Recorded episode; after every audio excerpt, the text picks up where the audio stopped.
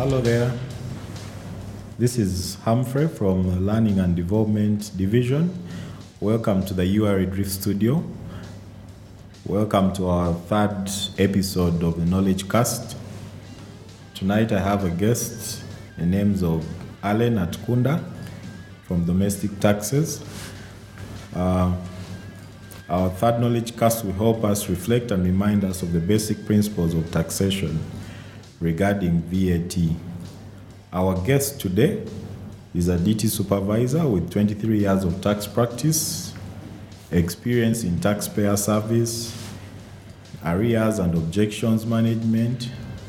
She has participated in the re-engineering of domestic tax business processes that gave birth to the current e-tax system used at Uganda Revenue Authority.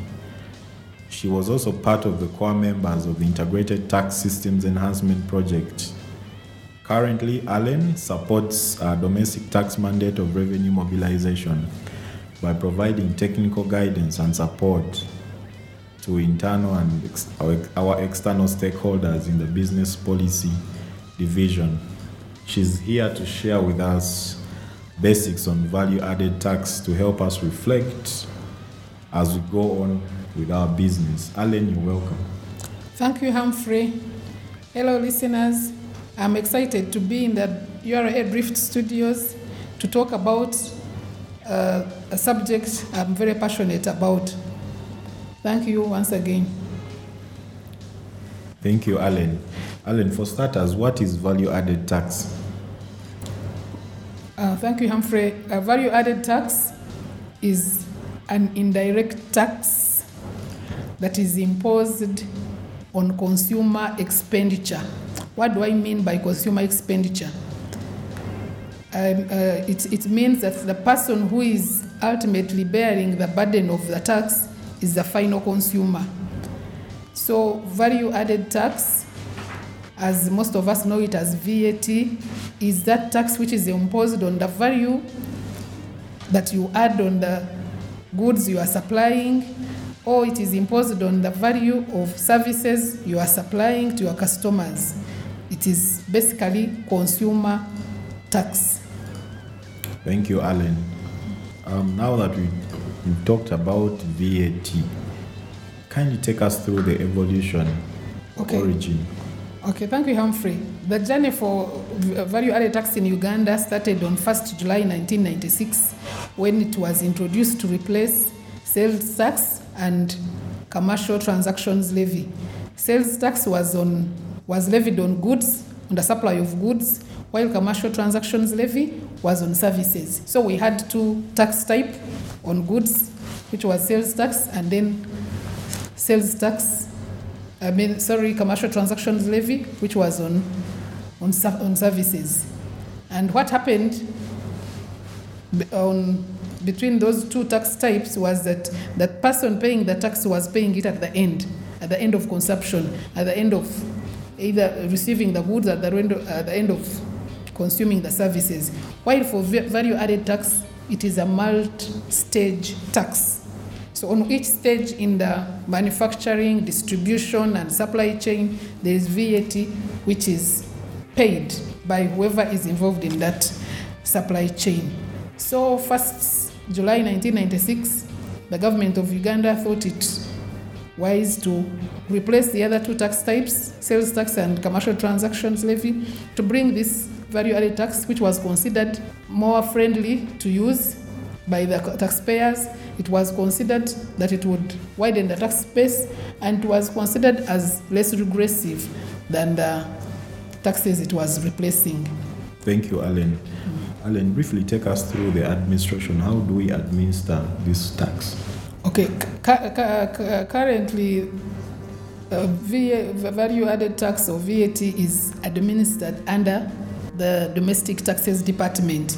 But over the years, it has it has it has it has been administered under different departments. First of all, on inception, there was a VAT department which was created. That is in 1996 to administer everything to do with VAT registration, collection, and audits. Then in 1998, there was a new department which was created for only large taxpayers who were registered for VAT. Then later in 2000, we, there was uh, a restructuring where we saw VAT integrated with direct taxes, VAT being indirect and indirect tax. So we saw VAT integrated with direct taxes, that is income tax, and together we had the internal revenue department. So under the internal revenue department, we were handling both VAT, income tax, registration of both, collection of both, audits, objections, everything was handled under one department. Uh, two years later, in 2002, the functions for, uh, for, V- for tax administration for VAT were separated into expansion and collection, where that department was handling registration and collection of value added tax. Then there was uh, an in, uh, another department called Domestic Indirect Department, or some people maybe remember it as DIT, which was in charge of audits, assessments, and refunds management of, D- of, of, of VAT. So that is how it has evolved over the years in terms of administration. And currently, it is handled under the Domestic Taxes Department. Everything is under one house registration, collection, audits, objections, everything is under Domestic Taxes Department. Um, maybe I can also add on that whatever we are doing, whatever is that uh, we do in administering value added tax, we are governed by the the Value Added Tax Act, Chapter 349. Everything to administer the VAT is in, the, in that act. We call it the Value Added Tax Bible. So, for you to know how to impose tax on what goods, on what services, you have, have, you have got to have uh, the Value Added Tax Bible. In addition to the Value Added Tax Act, we have statutory instruments which are issued by the Minister of Finance. These ones guide on how to properly administer the provisions in the Value Added Tax Act. Then we also have the Tax Procedure Code. The Tax Procedure Code regulates regulates the administration and procedures in administering all tax types, including value added tax. Okay, thank you, Allen, for that elaborate uh, explanation. Allen, how many VAT rates do we have currently? Okay, uh, maybe before we talk about the, the rates, uh, um, I can also explain that it is value on goods, it is value on services. Now, this value, you, you, you, add, you add it by way of using a percentage on the margin, which percentage depends on the, the rate, the, the, the current ruling in the VAT Act. So at inception of the of, of, of VAT, we, we had a lower rate, which was uh, 16%. First, first July 1996 to November 1996, the VAT rate was 17%. I beg your pardon, it was 17%. And the threshold on which, on which someone needed to be registered for VAT was 20 million. But it didn't go well with the taxpayers. I, I know for, for you, you maybe those days you were still in school. but uh, there, were, there is a famous VAT strike which happened in 1996, a few months after introduction of VAT. That was around October to November 1996. And the taxpayers were protesting against the 20 million threshold and a rate of 17%. Because in VAT, there are two rates. Now, if I can answer your question, there are two rates. We have the standard rate currently, which is 18%, and then we have the zero rate, which is 0%. Those are the only two rates we have. So at the inception, there was 17%. Now, for whichever taxpayer that was making an annual threshold, an annual turnover of 20 million, they were required to register for VAT. And they were supposed to charge VAT at 17% on the goods and services they were making to their customers. So people did, the taxpayers, of course, as any change management issue, they did not want, first of all, to register for VAT. They insisted that the rate was high and that the threshold was so low, meaning ev most taxpayers were supposed to register. So they went on strike and it was put on hold until late uh, November 1996. After the strike, the, th- uh, the, the threshold was increased from 20 million to 50 million. Of course, that one me- meant that taxpayers whose, whose annual turnover was below 50 million were left out of the VAT bracket. So, we, over the time now, the threshold has increased, and currently it is at uh, 150 million. So, every taxpayer who is dealing in goods or services that attract VAT is expected to be on the register as long as their annual turnover is above 150 million. And the VAT rate has, over the years, increased from the 17 to 18 percent. Okay, thank you, Allen. Uh, what are the principles of VAT? The principles of VAT, you are talking about, should I call them the, the basics on which VAT is based, uh, is, uh, what can I call it? The considerations for you to make. Considerations, or you can call them the tenets, you can call them the principles.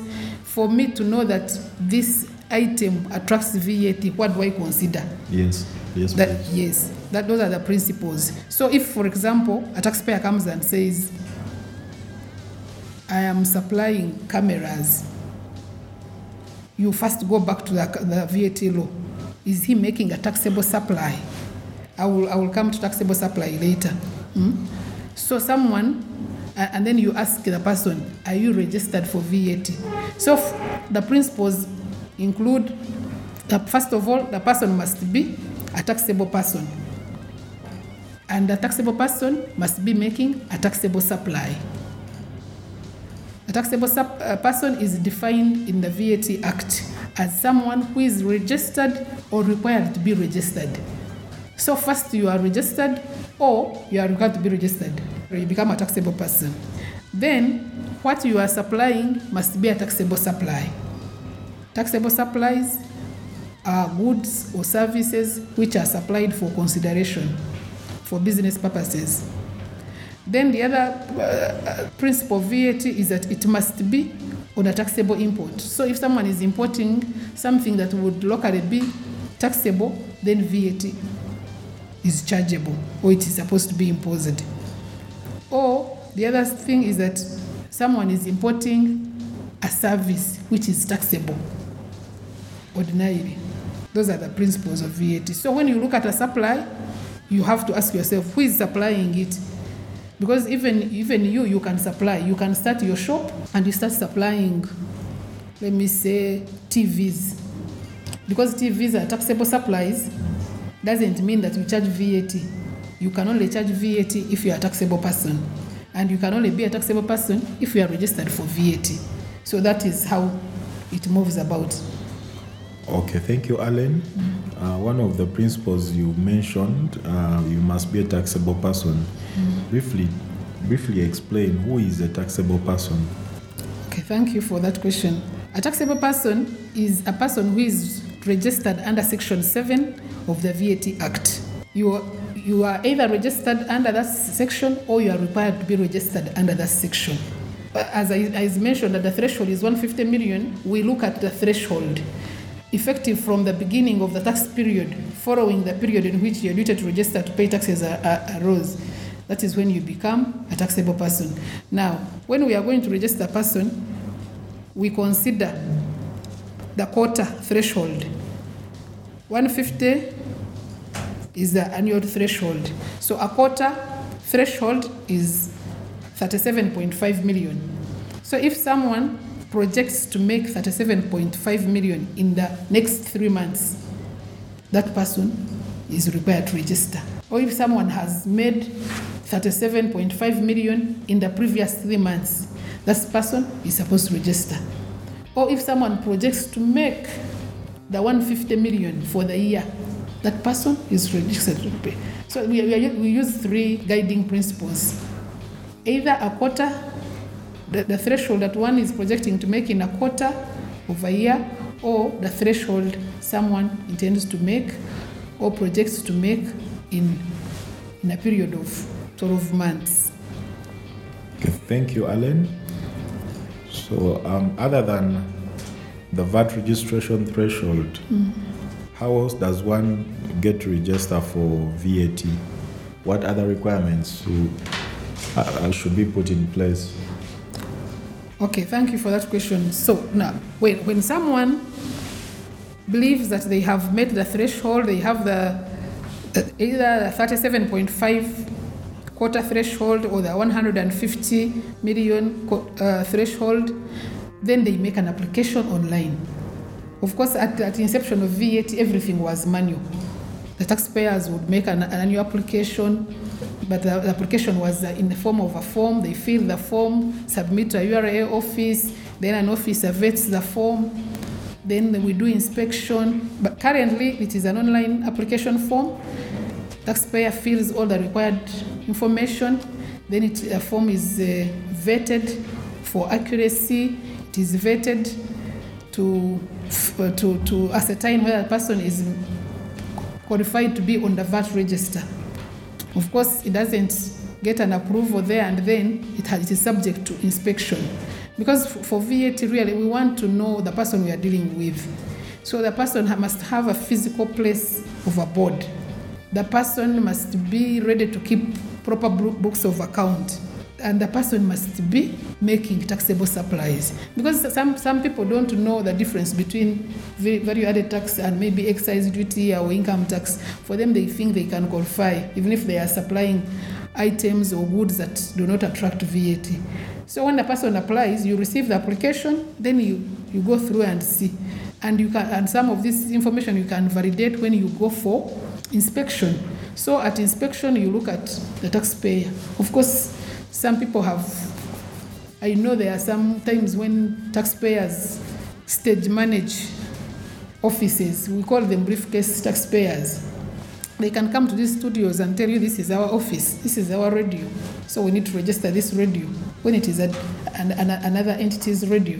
So we do inspection. If the inspectors think the taxpayer is a proper and good person to be registered for VAT, then VAT will be approved for, for that taxpayer.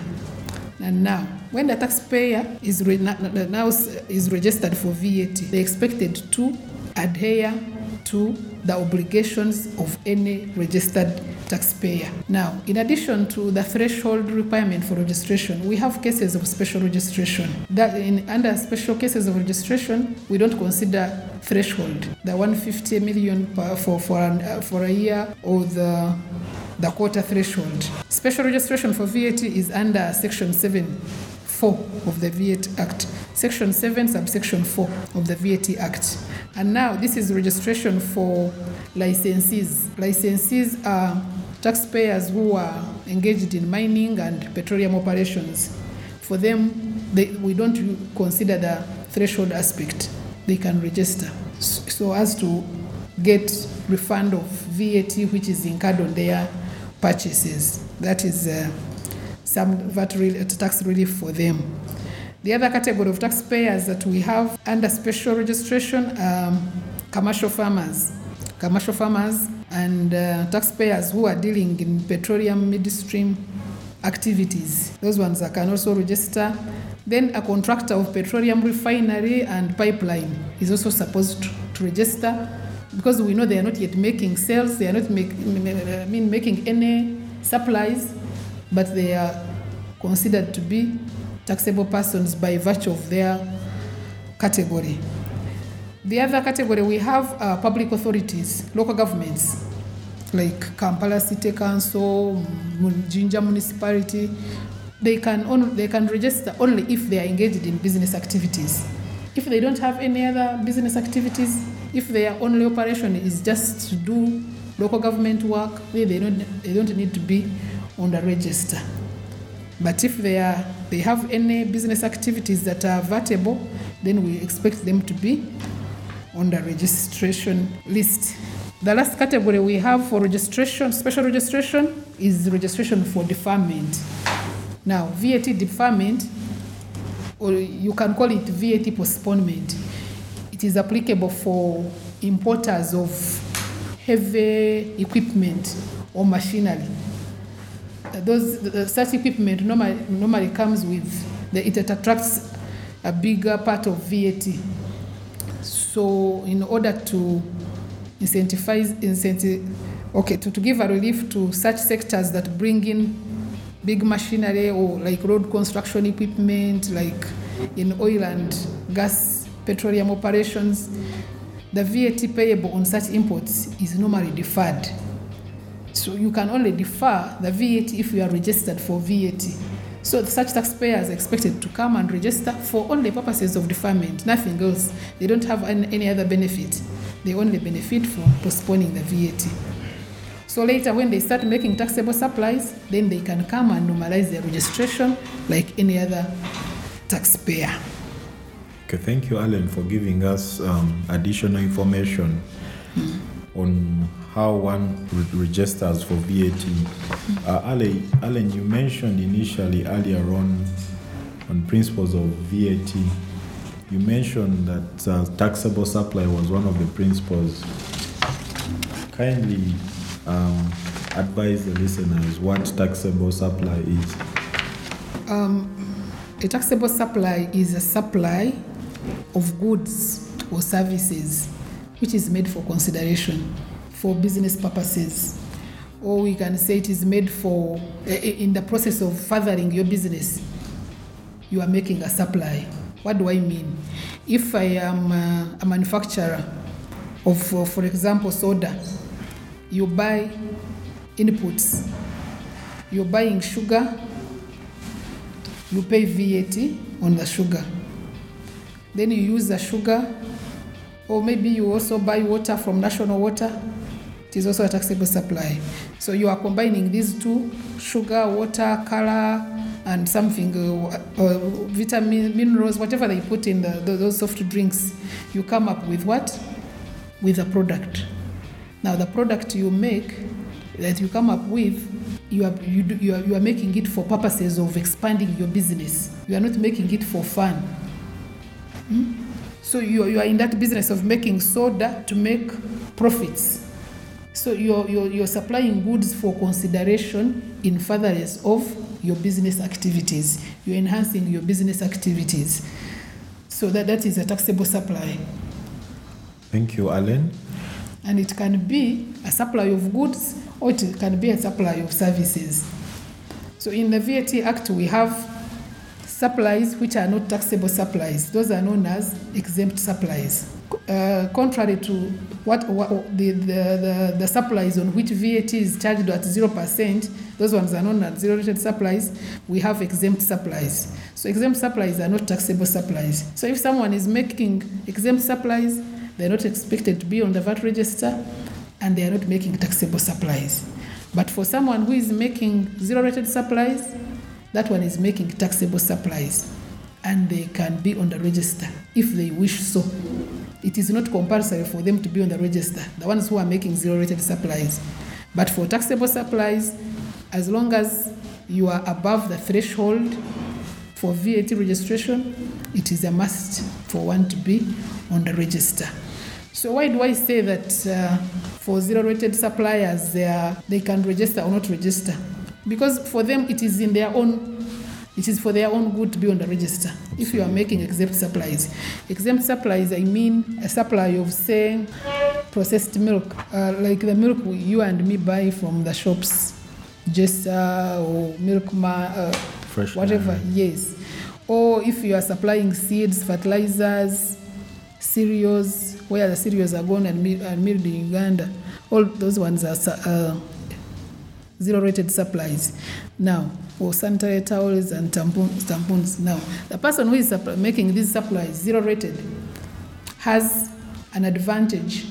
Once you're registered, you have an advantage of getting input tax credit maybe we, we, we, should, we should have talked about input tax at some point in the introduction. Now, input tax is the VAT you pay on the purchases. The purchases are what you are going to use in your business to make output or to make a product or to enable you make a supply. Okay? So as like what I, example I was giving of making soda, when you buy sugar from Kakira, Kakira is a taxable person. Sugar is a taxable supply. Kakira will charge you VAT. Okay? That one becomes VAT on purchase. Okay? Yes. It is you record it in your books as VAT on purchase. When finally when you make your when you make you come up with your soda product, you're also going to sell to a supermarket to distribute this or to a distributor to sell the soda for you. You charge them VAT. That one becomes output tax. So the VAT you incur on your purchases is called input tax. This is what you have put in. The VAT you charge your customers is output tax. It is on your product. You get are we together? Yes. So Clear. once you're registered for VAT, we expect you to to account for VAT on the on that you, the, the, the VAT that you have added on the value along the distribution or manufacturing chain. Hmm? Because at, at each stage we are collecting VAT. When, you are buying from Kakira, VAT is charged by Kakira. Kakira remits it to URA. Now for you, you, you, you use that sugar as an input. You also add your margin. You make your soda. You also add more margin on that soda. You supply. You also account for VAT to URA. The person you supply to, if it is a wholesaler or a supermarket, we also add their margin. So that is why we say that VAT is a multi-stage tax. At each stage in the distribution, Chain. VAT is being collected. VAT is being collected. But at the end of the day, the final consumer is the one who bears the burden of the VAT. Because you, you, you, you, you, whatever you incur as input tax on your purchases, you claim it. At the end of the month, which is a accounting period for, for VAT, you claim it. You, you, you do your mathematics. You have been keeping, you, you must be keeping records on how much you incurred on your purchases, how much you incurred on your sales. Then the difference between the two is what you remit, you as a taxable person, is what you remit to, to the tax, uh, to, to URA. Uh, Allen, kindly share with us examples of exempt supplies in goods and services. Okay, exempt VAT. supplies. Exempt supplies are different from zero rated supplies, as I said. Exempt supplies do not attract any VAT, while zero rated supplies attract VAT at 0%. Exempt supplies are listed in the second schedule of the VAT Act. The VAT Act has uh, schedules where you find these uh, supplies. For, for administration purposes, we have to look at the, the, the, the, the VAT Act all the time. So if we are not sure where the supply falls, you have to go to the VAT Act. Under the second schedule, you will find all the current exempt supplies. Now, for example, what we have as exempt currently, we have postage stamps. Those are the stamps we used we put on letters when you're writing a letter. That, that, that supply that does not attract any VAT. Financial services. These are the services that are offered by banks. Those ones do not attract VAT. Insurance services. Um, supply of unimproved land. If, if, for example, you are selling your land, which is just virgin land, that one does not attract VAT, it is an exempt supply. Passenger transportation, Pioneer bus, Kamunye taxis, that one is exempt. Burial and cremation services, uh, services by A by Uganda Funeral Services, those ones are exempt supplies. While for um, zero rated supplies, you will find supplies like um, supply of uh, mobile toilets, supply of sanitary towels and tampons, supply of leased aircraft, aircraft engines, then supply of goods where goods and services or services are exported from Uganda, exports. Those ones attract VAT at a zero rate. So that is, a diff- that is how we differentiate between zero rated and, and, and exempt. For a zero rated supplier, they can register for VAT and they will get tax relief in terms of input tax credit. While exempt suppliers are not expected to be on the register unless they are dealing in both taxable and exempt. But still, we shall consider the turnover from taxable only. We don't consider the turnover from the mixed supplies. Okay, thank you, Allen, for clearly defining zero rated and uh, exempt VAT tax items. Uh, Allen, who is, a, who is li- liable to pay value added tax? Okay, thank you for that question. Um, the person liable to pay to pay VAT is a taxable person. The person making the supply is the one who pays to URA. But the one who incurs the burden is the consumer. So for you as a consumer, you indirectly consume the VAT, you pay the VAT.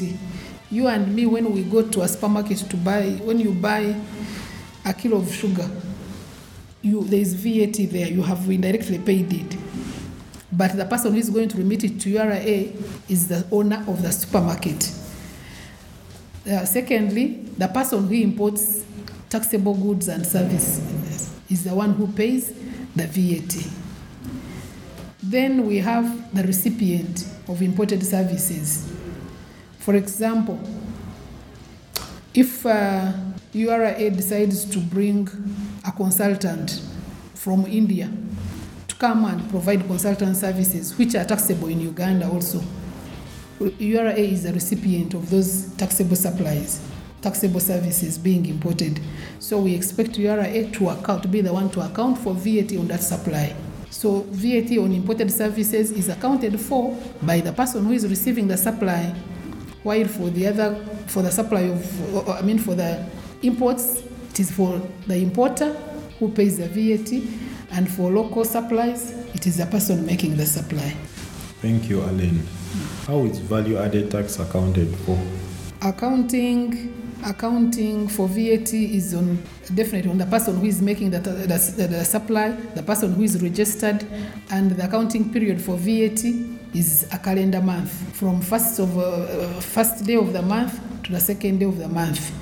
That we expect the person who is registered for VAT to declare. They make an online decla- declaration to URA showing how much they incurred on the inputs or the purchases that they used in their business to make supplies to their customers.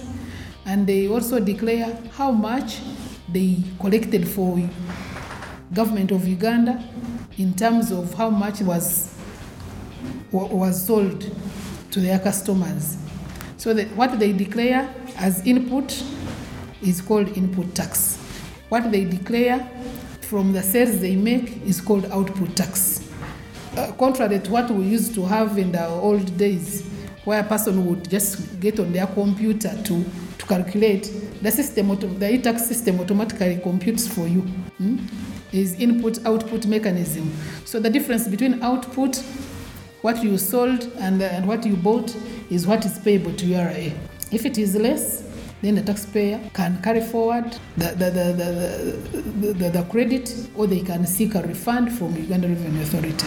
Okay, thank you, Allen. We've mentioned that uh, people are eligible for VAT, whereas some of the taxpayers are not. Uh, what are the penalties and offences under VAT?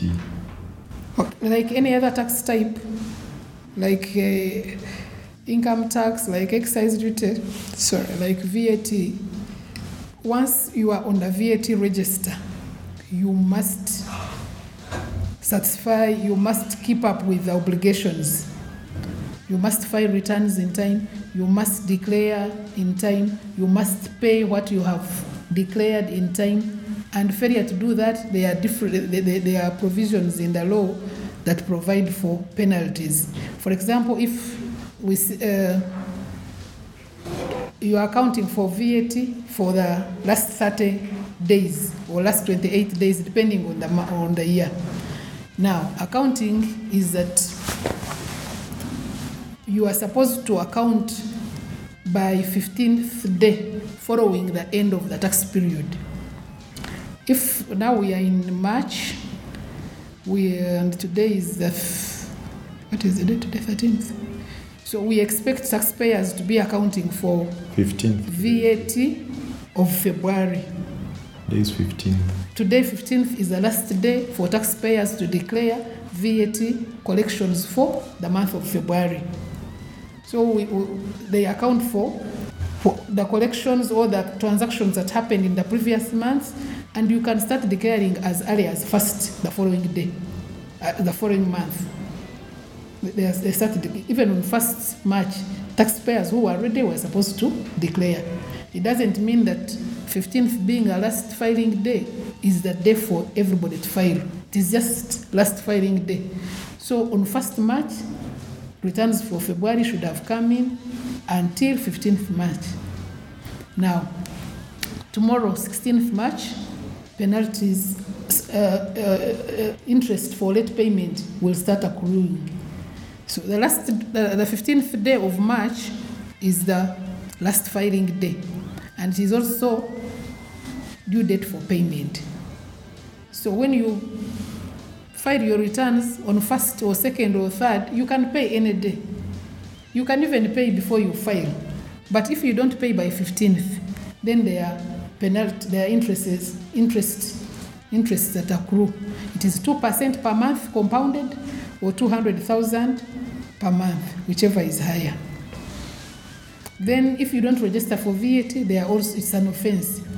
So there are also penalties there. They are all enshrined in the tax procedure code. If you do not keep proper books of accounts, then there are also penalties and offenses for that.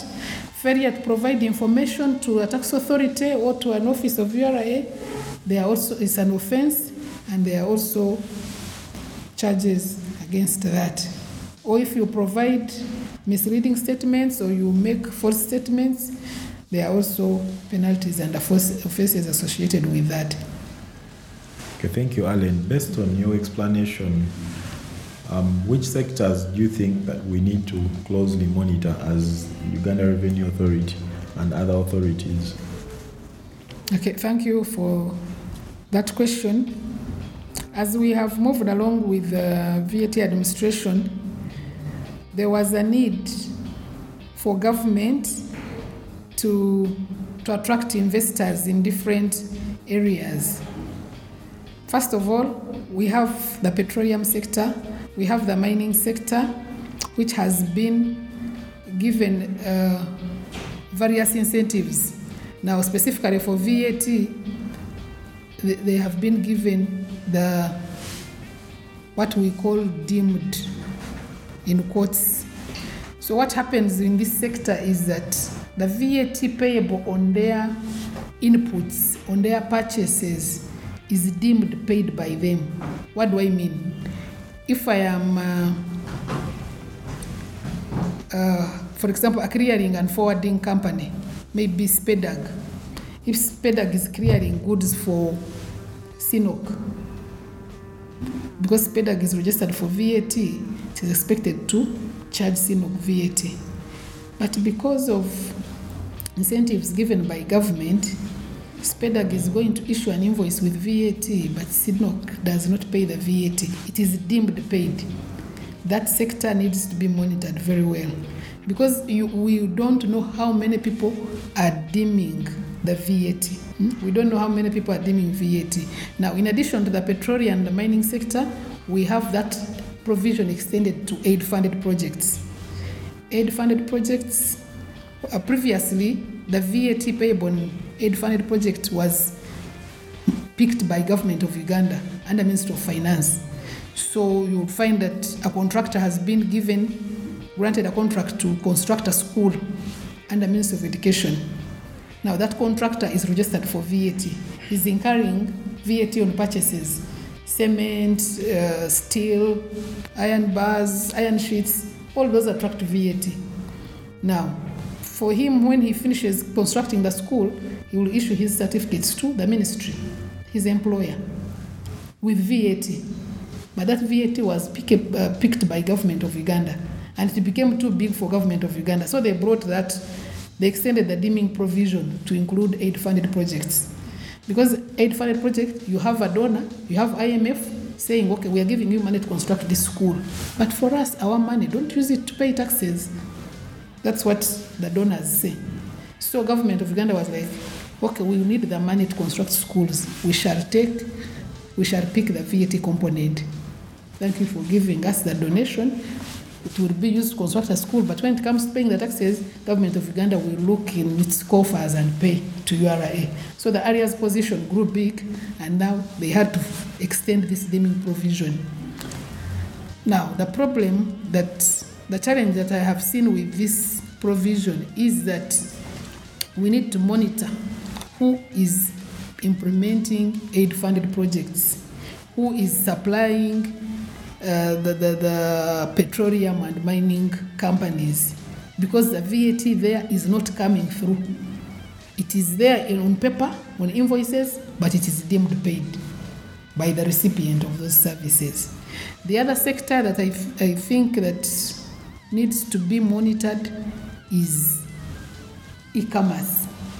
At the inception of VAT, I think nobody anticipated that there would be a time where someone would just go online and order for a dress or for what, and it comes without finding it in a shop.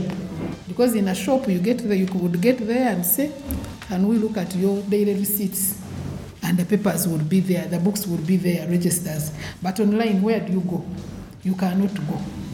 Mm? So that is that is an area that has really changed the, the, the dynamics of the dynamics of VAT. And as tax administrators, we need to invest in technology. We need to invest in capacity building for staff to to be able to to, to trace the supplies to trace the supplies and to trace the people who are making these supplies so that they are also brought to the tax register. Thank you. Thank you, Allen. Um, Allen, what are the VAT trends like if you look at what we had previously, where we are and where we are going? Um, thank you for that question. As, over the years, really, I can, I can say that the future is very bright, especially for VAT as a tax type. And uh, with the implementation of electronic fiscal receipting, I, I think we are going to make to have many people in the tax bracket because each transaction now is being monitored. The challenge that I'm seeing is uh, is that as an as a tax authority, we still need to invest in big data analytics because we are receiving big data. We are going to receive much more from receipts and invoices, and if we do not have the capacity to analyze it, then it will be wasted. Otherwise, all that, that, that, that I'm sure that the VAT register is going to increase because of electronic fiscal receipting. Thank you very much, Allen, for for making time to explain to our listeners and taking us through uh, VAT, value added tax. Our listeners, we come to the end of our podcast. Uh, tune in next time. Bye for now. Thank you.